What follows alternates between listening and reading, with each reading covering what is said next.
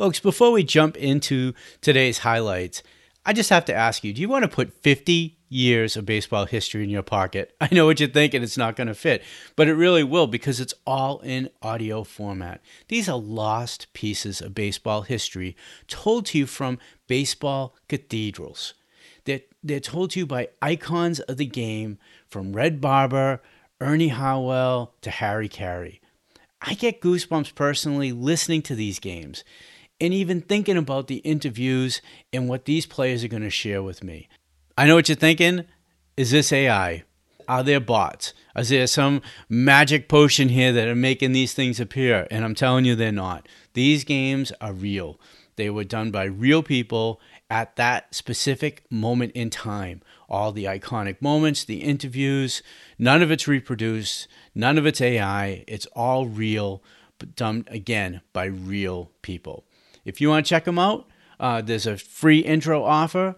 Jump on over to vintagebaseballreflections.com, and there's over 2,500 audio clips and games for you to put in your pocket, take on walks with you, hang around the fireplace and listen, put them on the porch, invite some friends over. However, you want to listen, you're going to be able to listen in these amazing moments in baseball history. Use this coupon this day for a special gift at the checkout. Hi, folks. Thanks for joining me today on Season 3, Episode 5 of the Daily Rewind. Today we are covering August 26th through September 1st. We're going to be talking about Tom Yawkey, the first televised game, Alan Trammell, Lou Whitaker, Jeff Bagwell, and many others on the Daily Rewind. My name's Tom Hannon, and I am your host.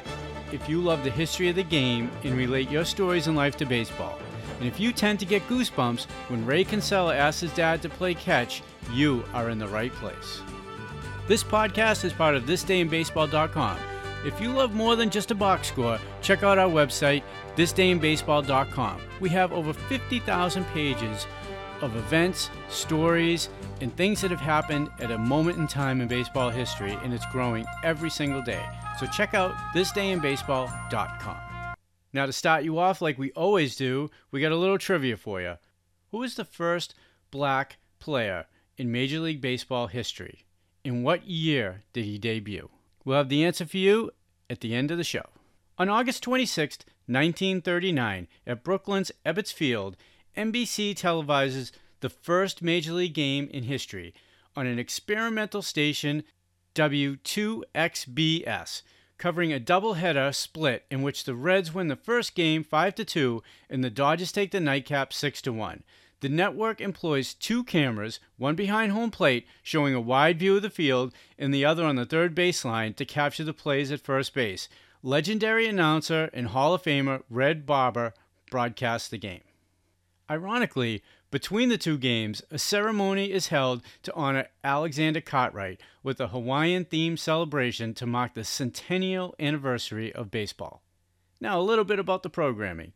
At the time, regular programming did not yet exist, and very few people owned television sets. In fact, there were only about 400 in the New York area. It wasn't until 1946 did regular network broadcasting actually catch on in the United States and only in the mid 1950s did television sets become more common in the American household. Just 3,000 people were able to enjoy the Reds Dodgers game in 1939 from their home, while last year's World Series alone attracted over 14 million viewers. As for the games, I gave you I gave you the quick scores at the beginning, but I'm just going to give you a little recap here. In the nightcap, Hugh Casey pitched a gem for the Dodgers. He only allowed one unearned run in nine innings, and he scattered eight hits. And the Dodgers were up six zip after three, and they cruised to the 6 1 final. In the first game, in the eighth inning, with the Dodgers up 2 to 1, Babe Phelps commits two errors, allowing four unearned runs to cross the plate as the Reds win 5 2. Bucky Walters got the win for the Reds, and he went the distance, as Luke Hamlin was a hard knocks loser for the Dodgers. Here's a stunning fact the total time of the two games combined were 3 hours and 17 minutes. I just have to say, how is that for the pace of play? On August 27, 1946, this is a subject that has always been near to my heart. I've I actually built uh, a replica of Ebbets Field that I called that I named Little Ebbets Field, and I built it in honor of Jackie Robinson because of the stories that my dad would tell me. Uh, he was always telling me baseball stories, and he was one of the Knothole Gang uh, guys for the uh, Boston Braves. But he would just he would tell these great stories, and he would light up so much when he would talk about Jackie Robinson. Of course, uh, living and growing up in Boston and watching the Red Sox, uh, as you know, the Red Sox history, uh, they did not have a lot of players like Jackie Robinson. Uh, a matter of fact, that was the polar opposite of the type of players that they had. So he would be enamored by Robinson's talent. This event, uh, like like I said, it goes a little near to my heart, and it was something that, uh, as I was looking for events on uh, August 27th, it just shows you the mindset back then was more that led to a decision than you than you think. Going back to August 27, 1946, at an owners' meeting, a committee formed to study integration, which includes Red Sox owner Tom Yawkey delivers its secretive report defending the covert colored barrier which exists in professional baseball. The absurd reasons were given why blacks shouldn't be allowed to play in the big leagues included an absence of skills due to inferior training and lack of fundamentals as well as the need to respect existing Negro League contracts. Another lesser known motivation may have been the profit. As revealed later in the report, the Negro Leagues rent their parks in many cities from clubs in organized baseball, and club owners in the major leagues are reluctant to give up revenues amounting to hundreds of thousands of dollars every year. And the fear white fans would be driven away if black players attracted more minorities to the ballpark. The Red Sox became the last club to integrate, despite the wealth of a talent available to sign. And just a side note, Jackie Robinson himself actually tried out for the Red Sox, and Joe Cronin and Tom Yawkey didn't even show up for the tryout. So he could have been a Red Sox, and who knows what the history would have been like if they had signed him instead of the Dodgers. But as it was, the club ultimately waited for Pumpsie Green and Earl Wilson, who signed in 1953 to work their way through their farm system. Pumpsie Green would debut for the Boston Red Sox 12 years after Jackie Robinson's rookie season with the Brooklyn Dodgers, and two and a half years after Robinson's retirement. Robinson would later call Yawkey one of the most bigoted guys in baseball. The Red Sox inaction in this area cost them dearly on the field, as so many black stars entered the game in this period, and the taint of their delay haunted them for decades after. They went to the World Series in 1946, integration happens, and they don't return to the World Series until 1967. It took 31 years for them to get back to the World Series. And basically, in the 1950s, they were a decent team in the early 50s, but they were an awful team for a long time during this period where if they had gone a different direction, they could have had a much, much different history. On August 28, 1945, a moment in time in American history takes place as Brooklyn Dodgers general manager Branch Rickey held his famous three hour meeting with Jackie Robinson. During the meeting, Rickey attempted to incite the 26 year old future Hall of Famer, which he succeeded in doing, although only verbally. Rickey asked Robinson if he could face the racial tension he would receive from fans and other players without taking the bait and reacting angrily, a concern given Robinson's prior run ins with the law while attending Pasadena City College and while in the military. Robinson angrily replied, Are you looking for a Negro who is afraid to fight back? To which Rickey uttered the famous words that he needed a Negro player with guts enough not to fight back, and someone who could turn the other cheek to racial antagonism.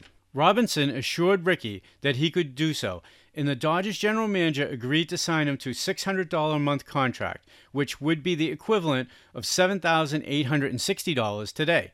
Rickey insisted that Robinson tell no one of the agreement until a formal contract was signed, scheduled for November 1, 1945.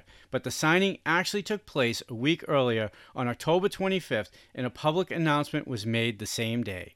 And history was changed forever. On August 29, 1980, the St. Louis Cardinals promote manager Whitey Herzog to become the general manager, replacing John Claiborne, who was fired on August 18th Red Schoendienst will serve as the interim field manager, but on October 24th, the Cardinals will announce that Herzog will return as manager in 1981 while retaining his GM duties. It turned out to be one of his best moves in his GM tenure. Herzog will lead St. Louis to four first place finishes. And although the 1981 first place finish doesn't really show up as a first place finish because they split it in two, they actually had the best overall record. In his other three first place finishes, he brought the Cardinals to the World Series in 82, 85, and 87. They won the World Series in 1982 against the Milwaukee Brewers in a thrilling seven game series, and they kind of got a bum call in the 1985 World Series, but we're not going to get into that right now. Herzog's style of play based on strategy of attrition was nicknamed Whitey Ball, and it concentrated on pitching, speed, and defense to win games rather than on home runs playing on a much different AstroTurf than we are used to seeing today, featured a very fast service, unpredictable bounces in stadiums that didn't benefit from home run hitters. So, an interesting thing about Herzog, well, while he was at the helm, the Cardinal faithful actually had faith. Except for the 1981 strike shortened year, they never drew less than 2 million fans, from 1982 to 1990 and the Cardinals had not drawn 2 million fans since the 1968 season, which was their last World Series. That has to say something about how they felt about Herzog being the manager. He will retire from managing at age 58 with 1,281 victories. He had spent over 40 years as a player, coach, and manager. And Herzog will be elected into the Baseball Hall of Fame and the St. Louis Cardinals Hall of Fame in 2010. On August 30th, 1995, Tiger teammates Lou Whitaker and Alan Trammell tie an American League record by playing their 1,914th game together, a 10 7 loss to the White Sox. The record was initially set by Kansas City's George Brett and Frank White. The Tiger Twins will finish with 1,918 games played together. But the intertwining of their career is absolutely astonishing. They were called up on the same exact day, September 9th, 1977, they made their debuts in the same game. It was game two of a doubleheader against the Red Sox. They both got their first career hits off Red Sox starter Reggie Cleveland. And even though they retired in separate years, in 1995, Whitaker retired, and in 96, Trammell retired, they both got their last career hits off the same pitcher, Mike Fetters, the Milwaukee Brewers. It's totally astonishing. Matter of fact, hits wise, they ended up two hits apart in their entire career. Trammell finished with 2,365 and Whitaker 2,367. And it just goes to show you even the smartest guys get it wrong because Sparky Anderson, when he took over managing the Tigers, he called them lightweights and didn't expect them to last long in the majors because they couldn't hit. Now, of course, Trammell was, was inducted into the Hall of Fame in 2018, and he actually spent half his speech talking about Whitaker, and he had said he would have rather waited longer if it meant they could have got in together. Now, for their Cooperstown journey, uh, Whitaker has not gotten the love that Trammell got. And if you look at their careers, uh, if you're somebody who's into the WAR statistic, wins above replacement, uh, Whitaker actually is a little bit better than Trammell because he had a 75 WAR to Trammell's 70. And uh, except for the batting average, Whitaker's offensively was a much better player. Um, Whitaker himself ranks 13 all time in another statistic that uh, baseball reference uses which is a jaws rating which kind of looks at a player's overall and where they rank all time at their position. And trammell actually ranked higher. He ranked ninth.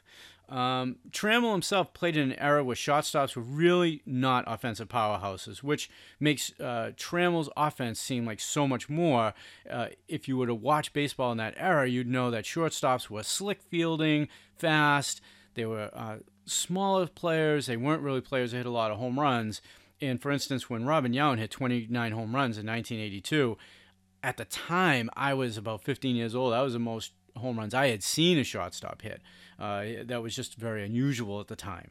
You know, this was just before Cal Ripken started, made his appearance. Uh, Ripken originally came up at third, then he moved to short. He was a big shortstop too. Then, of course, the shortstops got bigger, and we got Alex Rodriguez down the road. But Trammell, for his time, uh, had all the attributes of the slender shortstop who could feel the position. He was fast, but he also could hit a little bit. And in fact, uh, Trammell would go on to very narrowly missed the 1987 MVP when he had a phenomenal offensive year. Now, the ball was jumping off bats quite a bit in 87, but still, he had a phenomenal offensive year. Uh, he won a World Series MVP. He had two other top MVP appear- uh, top 10 MVP appearances. Uh, he had it, also had an edge over Whitaker in uh, All Star games, Golden Gloves, and I was privileged enough to watch both of these players growing up. I never felt from watching Lou Whitaker, I was watching the best second baseman in Major League Baseball. He was a great fielder, he was a good hitter, but I never felt like he was the the best. And more importantly, I was lucky enough to watch both of these players growing up. Uh, I got to see a lot of them uh, growing up in Boston. At the time, the Tigers and the Red Sox played a lot of baseball against each other. I thought Whitaker was an excellent player, but I never felt like he was one of the best players in the game. I never felt like he dominated his position for multiple years. And I did feel like Alan Trammell, uh, although he may have not been the very best shortstop, he was certainly one two uh, shortstop wise because he could do all the things a shortstop was supposed to do and he could hit. Uh, so I viewed Trammell as one of the elite shortstops in the game versus Whitaker, who I viewed as an excellent player. And if Whitaker does happen to get in, I do hope they make one exception and they do put both plaques together because their careers are the most intertwined careers I've ever seen in Major League Baseball history. August 31st, 1990, the Houston Astros complete one amazing trade, acquiring minor league infielder Jeff Bagwell the, from the Boston Red Sox for pitcher Larry Andersen. The Red Sox initially offer AAA third baseman Scott Cooper to get Larry Andersen from the Astros for the stretch run, but they were rejected. Then Red Sox general manager Lou Gorman finally trades the Eastern League's MVP Jeff Bagwell for the right handed relief pitcher. The University of Hartford standout would go on to win the National League Rookie of the Year in 1991, and he'd win the MVP in 1994 and become one of the greatest players in the Astros history. In fact, he will go on to be elected into the Hall of Fame in 2017 despite some unfounded rumors. Andersen was a key member of the Red Sox bullpen down the stretch and helped Boston capture the AL East title in 1990. Any criticism of this move by Red Sox Nation ignores the facts. And as somebody who's lived in Red Sox Nation most of his life, uh, a lot of Red Sox fans do tend to ignore some of these facts, especially back in those days, because the Red Sox did have Mo Vaughn. Vaughn was a first baseman. He's going to win an MVP. Matter of fact, he's going to be a dominant player. Uh, and Vaughn will become one of the top offensive players in the Red Sox history. And had Vaughn had not gotten injured himself, he definitely had a Hall of Fame case brewing. Before his retirement, he compared to Paul Goldschmidt, who was building a Hall of Fame career, David Ortiz, who is certainly Cooperstown bound, Fred McGriff, who should be in Cooperstown, and Jason Giambi, who put up near Cooperstown numbers. All this while losing an entire year to injuries. And Vaughn, of course, never recovered, so he never got his chance to finish off his career, which very well could have been a Cooperstown career himself. On September 1st, 2010, the Washington Nationals announced that Rob Dibble will no longer be employed as a TV analyst for the team games on MASN, the network that telecasts the Washington Nationals games. The former Major League reliever, as a host on Sirius XM radio show, severely chastises Stephen Strasburg for not pitching through pain before the rookie phenom was diagnosed with a torn elbow ligament and, of course, had Tommy John surgery. Dibble will go on to say, This is the major leagues. This is not college anymore. You're not on a scholarship. You're being paid to do the job, and guys depend on you. And I think it's unfortunate that the Nationals and the team are in a situation where this kid is now. He feels any kind of arm pain, he's going to call out. You give these guys, Dibble was saying today's players, 15 million bucks, please get your butt out there and play every fifth day. Dibble also drew negative attention for focusing on a group of female spectators in the Nationals crowd in early August and questioning their focus on the game, for which he would later apologize for. Dibble himself had recorded his 500 strikeout in fewer than 368 innings. That was faster than any pitcher in modern day baseball history up to that point, a record that is currently held by Craig Kimbrel. However, if you look back in time, he was openly critical of the overuse he experienced under his manager at the time, Pete Rose, which makes his comments quite interesting. And now, before I give you the answer to the trivia question, here's a word from our sponsor. What if you could own a part of history? What if you could be part of history? Whether you're nine months old or 90, this day in baseball has something for you. This Day in Baseball offers unique clothing items with iconic opportunities to sponsor player pages like Babe Ruth, Mickey Mantle, Sandy Koufax, any game, season, or ballpark in baseball history. You can join our podcast, our special videos, and much more. This Day in Baseball allows you to be a proud sponsor of history of your favorite players, places, teams, and events, which allows us to fulfill the mission to bring baseball history back to life in many various forms. We provide you the chance to be part of history and we recreate it. Want to see how? Go to thisdayinbaseball.com and click on the Patreon link in the menu bar. If you're familiar with Patreon, go to patreon.com slash thisdayinbaseball and you can become part of baseball history today.